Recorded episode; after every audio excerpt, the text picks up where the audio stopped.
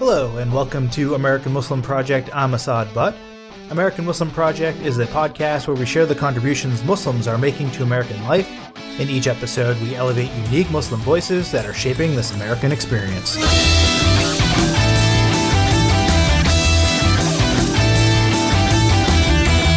My guest today is Sahra Ali, a writer and diversity and equity consultant. I first became aware of Sahra after reading her piece in Belt magazine. The essay, called Coming of Age Between Somalia and Columbus, talks about what it was like for her to grow up as an immigrant Somali Muslim in the Midwest, and how she, quote, forged an American identity within the parameters of her Somali upbringing. Sahra left Ohio in 2016 and has since traveled the world to become what she describes as a nomadic writer, hiker, thinker, and everything else in between. She's been published in places like Reader's Digest, Outside Magazine, and BestDamnWriting.com. I asked Sahra to share a little bit about what it was like for her to come to the States as an eight year old immigrant. Um, yes, let's see. So it was 1996. I wish I could remember the season. Um, so we had, you know, I was coming from a really small village in um, in the northeast region of Somalia and had never been to a big city, uh, except for our time in, in, we had a short stint in uh, Djibouti, uh, where I was introduced to electricity for the first time. My first introduction to the US, I believe, we landed in New York City and we lived in Jersey City. And my dad had, he had been in the States, I want to say, well, he actually left while just shortly after I was conceived. So he was there for about eight years. Um, and he was working as a janitor in Penn Station um, and lived in Jersey City. And yeah, I mean, it was it was wild. It was wild. It's it's such a, I mean, I guess looking back to to be introduced to the U.S. by way of New York City is such a uh, incredible, enriching, and also just stark introduction. Uh, you know, like big buildings and you know people that look like me but aren't you know. Yeah sure. They're not um they're they're they're not you know they're not from Somalia. In fact we actually there was only one other Somali family that we knew in Jersey City. We you know Muslims band together um in in the tri-state area. And so most of my Muslim upbringing were you know going to um on the weekends we went to Quran school um, and Arabic school, uh, and it was mainly Palestinians. All our teachers were called them Philistine. It took me a long time to even say the word Palestine. I didn't. Why is that? Um, well, just because like Palestinians call themselves Philistine.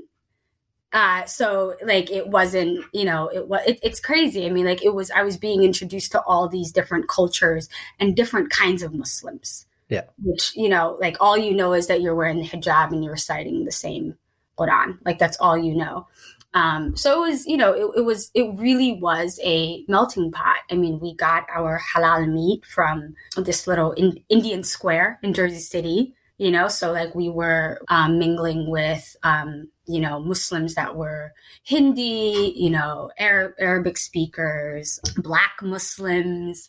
I mean, you name it. And it didn't really hit me until after we left Jersey City, like maybe, yeah, I was 13 after 9 11, and then went to Ohio and then saw that, oh, okay, like Jersey City and New York City are completely different than. Uh, suddenly, suddenly we were surrounded by Muslims, Somalis, Somalis um, in Ohio, and it was like oh i'm not even used to my own people oh that's well. interesting yeah it was it was just wild yeah so yeah i mean like it's kind of like very storybook-ish um in the way that it was just full on immersion i think if we would have settled in columbus ohio instead of jersey city new jersey it would have been totally different okay, yeah. well, uh, maybe let's uh talk about the transition from new york to columbus ohio Mm. And what was that like for you? What why did your family move there? And then yeah, what what was your experience like there when you first arrived there? I think dad was done with New York and 9/11 really really changed things. Um, I don't know how much my father I'm sure that he saw he saw a lot and I'm sure that he was discriminated against, but it's a little bit harder to to say to say what his experience is because for us like we wore the hijab so we saw the mm. discrimination you know like we saw yeah. how people looked at us on the train and like we saw how we went from children who you know used to go and go to the corner stores or take the train to go see my dad um, all of that just kind of just changed overnight and all of a sudden like we weren't really children and i remember all of a sudden my mother would be like going with us to the mall or going with us to the store or you know. To protect you. Yeah which in the 90s like you know kids were on the train like it didn't matter. Like my brother used to sell candy on the train like it was you know it was it was really it was very safe like it felt safe. But i think you know i think dad was done with that and he also really wanted to be around somalis. I think that was really important for him. Okay which is ironic because we lived in the suburbs.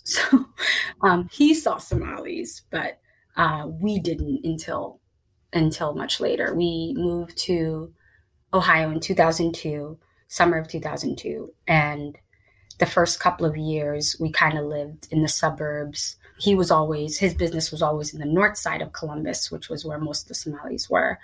Um, so my younger siblings interacted more with the Somali community that's fascinating. we did. Like yeah. my sister and I were raising them, and then we went off to college, and and and I went to basically an all white, you know, university in in Appalachia, and she was at OSU just grinding, you know. So there wasn't, you know, whereas like my my siblings, all of their friends are Somalis, you know.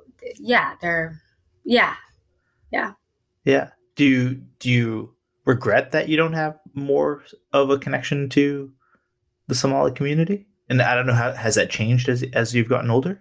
Mm, I wouldn't say I regret it. Um, so I do have some connection. I had friends um, in in high school. I had a couple girls um, that I was friends with that were Somali, and I know. And also, we went to we went to Islamic school then too, and we we did encounter Somalis in in, in Islamic school, but we you know then we'd go back home to our little suburban you know place. And you know and again we weren't social kids. Like my sister and i weren't social because we had a lot of responsibility. But we know the language. We're fluent. And you know um, I, I wouldn't say i regret it. The thing is like i you know as i got older i started to realize that i was not traditionally somali.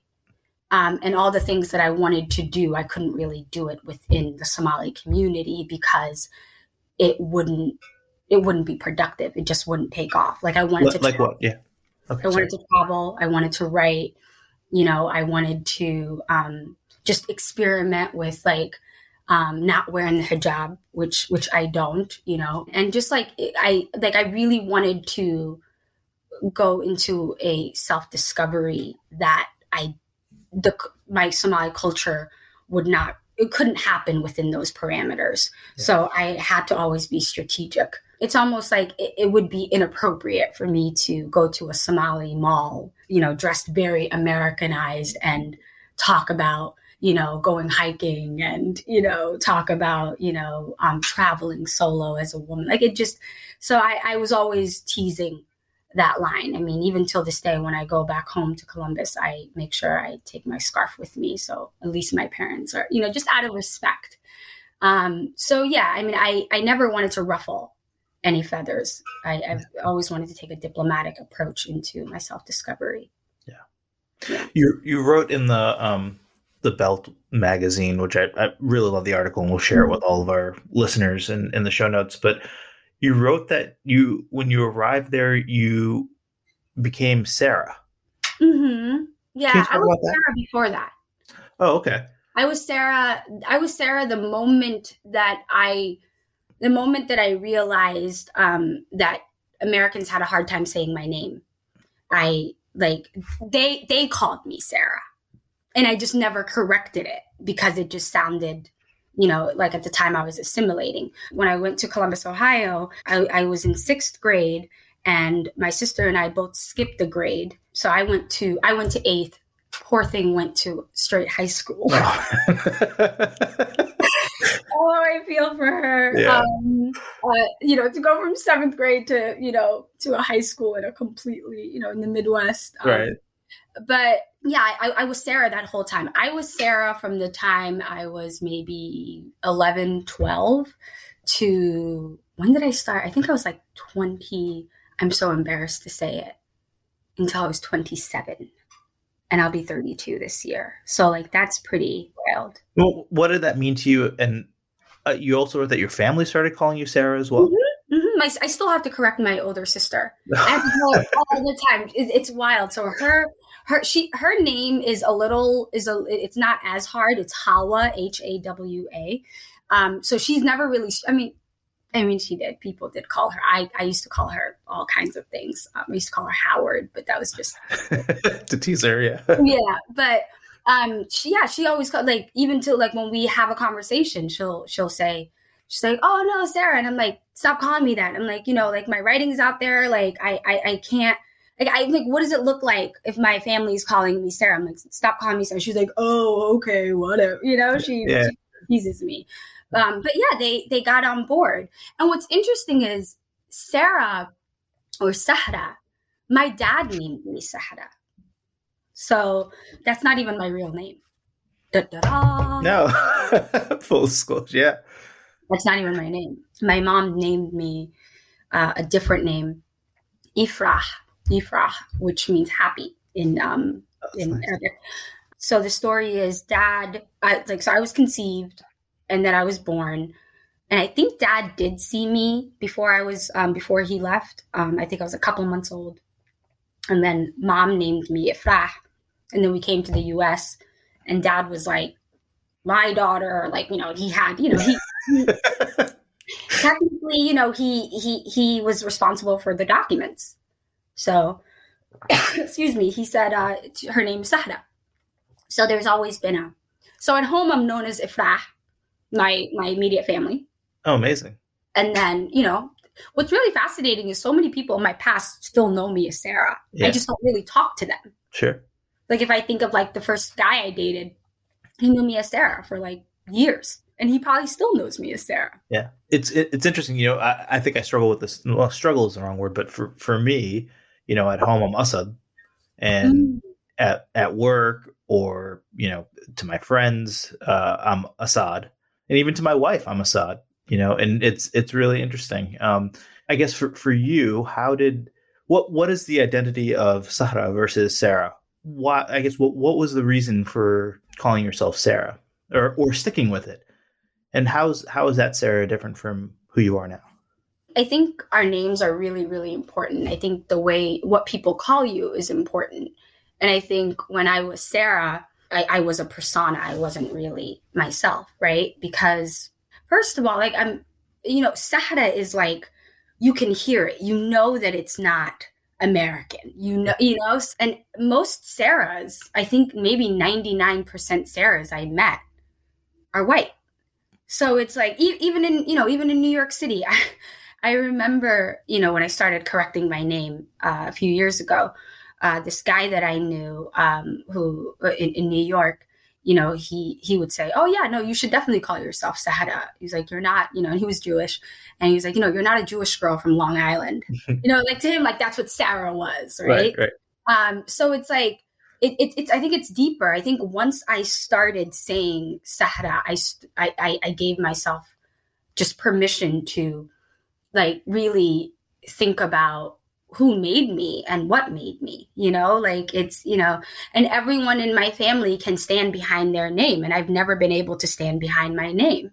Um, and i think that especially for me because i'm a thinker i'm always thinking. So just and i'm always trying to like get at the truth and it takes me a long long time to investigate things. And it just didn't make any sense that i was focusing on investigating so many other you know languages and words and you know and not myself if that makes sense. Yeah 100% you wrote that i did not know the trauma that i ignored by burying the implications of my muslim name. Mm. what was hmm. some of that trauma? I think a lot of the trauma was probably around 9-11 i didn't really process it until much later. And also you know i didn't see a lot of direct you know, trauma and war um, in Somalia. but it was always going on, especially when I was, you know, I was born in 89 and the war started shortly after that.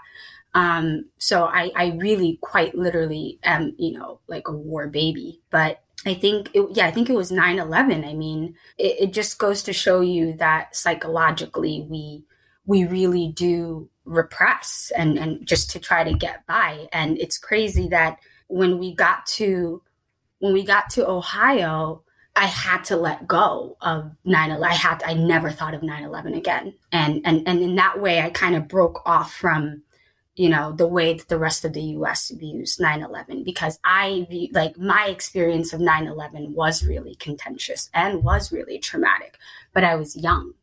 Also, you know, Somali culture, you know, where and I'm actually I'm investigating this a lot, meditating on this a lot for my writing um, and even my DEI stuff these days, which is like you know what what is in your history. I mean, Somalia has you know been in conflict for a very very long time, and it has its own traumas, and we're very adaptable people, but we have a hard time assimilating um, because we're we're constantly just focused on survival and like that kind of stuff psychologically stays with you. As I look back, I think that it was a natural, almost inherited psychological response for me to get away from 9 11 mentally to kind of go on and then not confront the actual um, event. I mean, I didn't, it wasn't like this association because I, you know, I think as a human being, I remembered it. Like I remember it as a, um,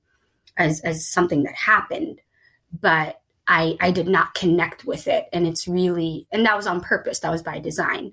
Um, and it wasn't until you know i write in the piece that it wasn't until i heard a country song you know that was alluding to it um, when i was like 20 21 years old. And all of a sudden it was like oh no i was there. Oh no we were you know we were affected. Um, and that that was very painful. Like that's really unfortunate more with my conversation with Sahra Ali coming up after the break. This is American Muslim Project. This podcast is sponsored by Talkspace. May is Mental Health Awareness Month, and Talkspace, the leading virtual therapy provider, is encouraging people to talk it out in therapy. By talking or texting with a supportive licensed therapist at Talkspace, you'll gain insights, discover truths, and experience breakthroughs that will improve how you live and how you feel. With Talkspace, just answer a few questions online and you'll be matched with a therapist. And because you'll meet your therapist online, you don't have to take time off work or arrange childcare. You'll meet on your schedule, whenever you feel most at ease. Plus, Talkspace works with most major insurers, and most insured members only pay a $25 copay or less. No insurance? No problem. If you want to make progress toward a mentally healthier place, Talkspace is here for you. Now get $80 off your first month with promo code SPACE80 when you go to TalkSpace.com. Match with a licensed therapist today at TalkSpace.com. Save $80 with code SPACE80 at TalkSpace.com. Welcome back to American Muslim Project. My guest today is writer Sahra Ali. Her most recent piece is in Belt magazine and talks about her experience as a Somali American Muslim growing up in the Midwest. She talked to me about what it was like to have a religious upbringing you know, we we went to Islamic school, um, which consisted of you know Arabic courses and Quran, memorizing the Quran. And I was actually really good at it. Um, my parents, my parents actually thought that I was going to be a. Obviously, I couldn't be a you know a sheikh or anything, but um, due to you know, it's not really a lot of women that are doing that. But they they thought I was going to be this you know religious very Muslim scholar who is that what you wanted to be? Um, not really. I like I. I mean, I was. I used to win Quran competitions. Oh, amazing! I, yeah, well, because I liked memorizing and I liked yeah. language. It wasn't because I was competitive at all. Because I'm, I'm. I don't consider myself competitive um, unless I'm competing with myself.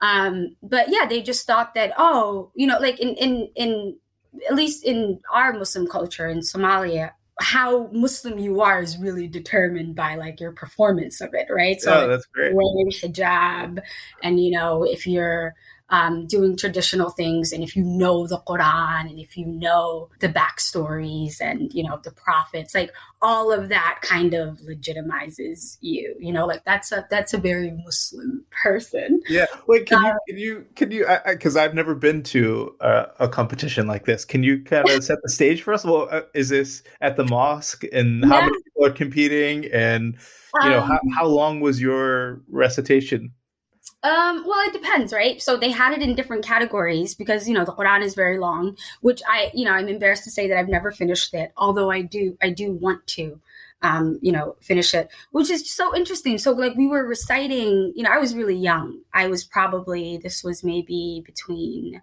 I don't know, ten and thirteen or something, um, and we went to Islamic school every weekend. Okay. So think of it as like Bible study, right? So they, they they would have these competitions for depending on whatever chapter you were in. And if you, you know, if you did really well, there's probably, I don't know, like maybe 30, 30 of us, not the whole competition, but just like together.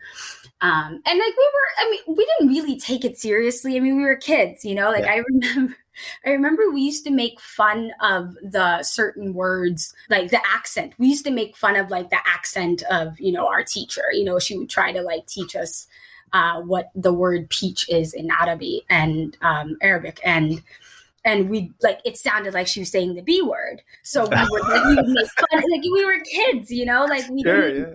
yeah, we were not, you know. So to the extent that I took the competition seriously was just I was just good at it. So um, and, and there was always like, you know, a monetary reward. And I wanted like to buy monetary reward. Oh, well, what was the, what, how much?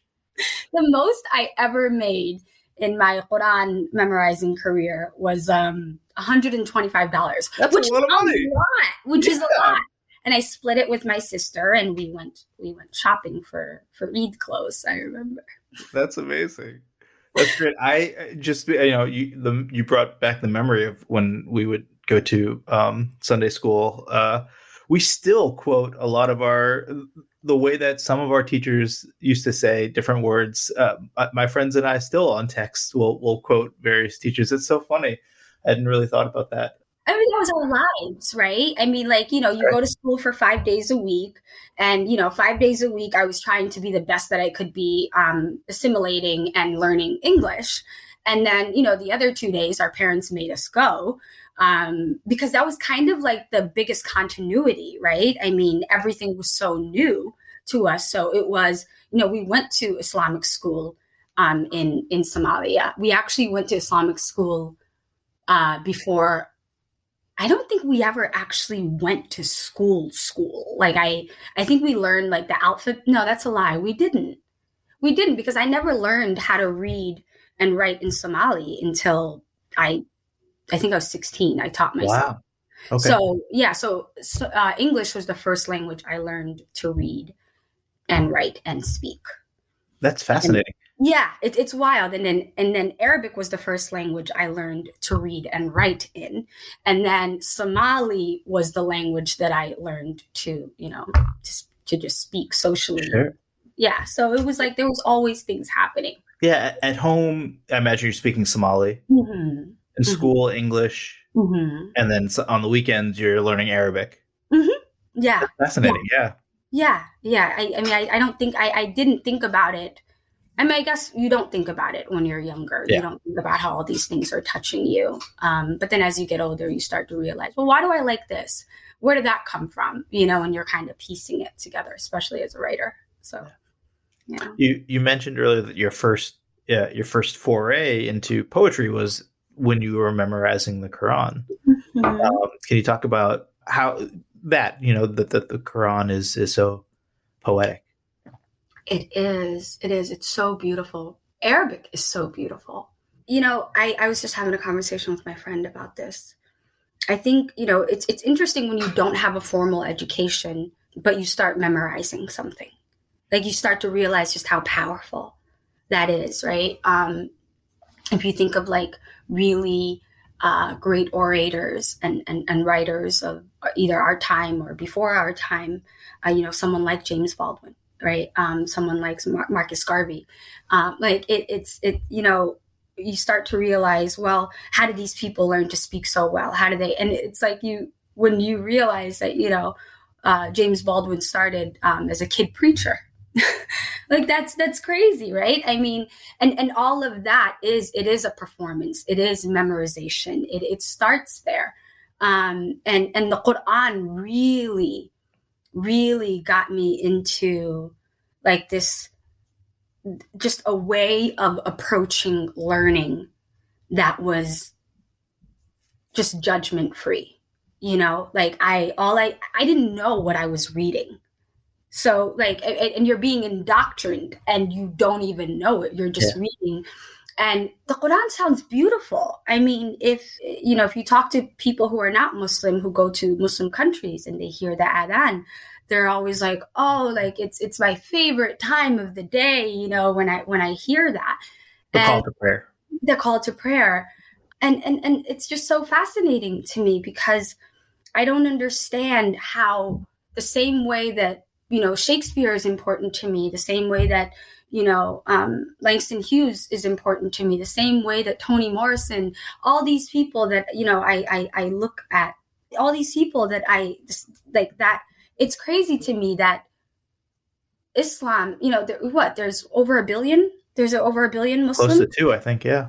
Uh, and it's like it's so wild that it has not culturally caught on. Like the like the fact that no one, very few people know, uh, you know, a surah or know the call to prayer, even though we like I know Amazing Grace. I have no business knowing Amazing Grace, right? yeah, it's but all ingrained in us, right? Exactly. I know certain, you know, Christian gospels. I know, you know, certain Japanese uh, chants. You know, so it's like how like it is. It's absolutely beautiful. And and you know, they, they I don't know if you call it singing. Would you call it singing, like singing the Quran? You know, like how they they have those. Um, yeah, I, I, guess I would just say reciting, but yeah, singing is probably an accurate. It sounds like it, right? Yeah, like right. People who really, you know, um, when they're leading, you know, read prayer, right? And it's like you get, you know, you get the best of the best up there, and they're just like really showing off with their beautiful, crisp voice.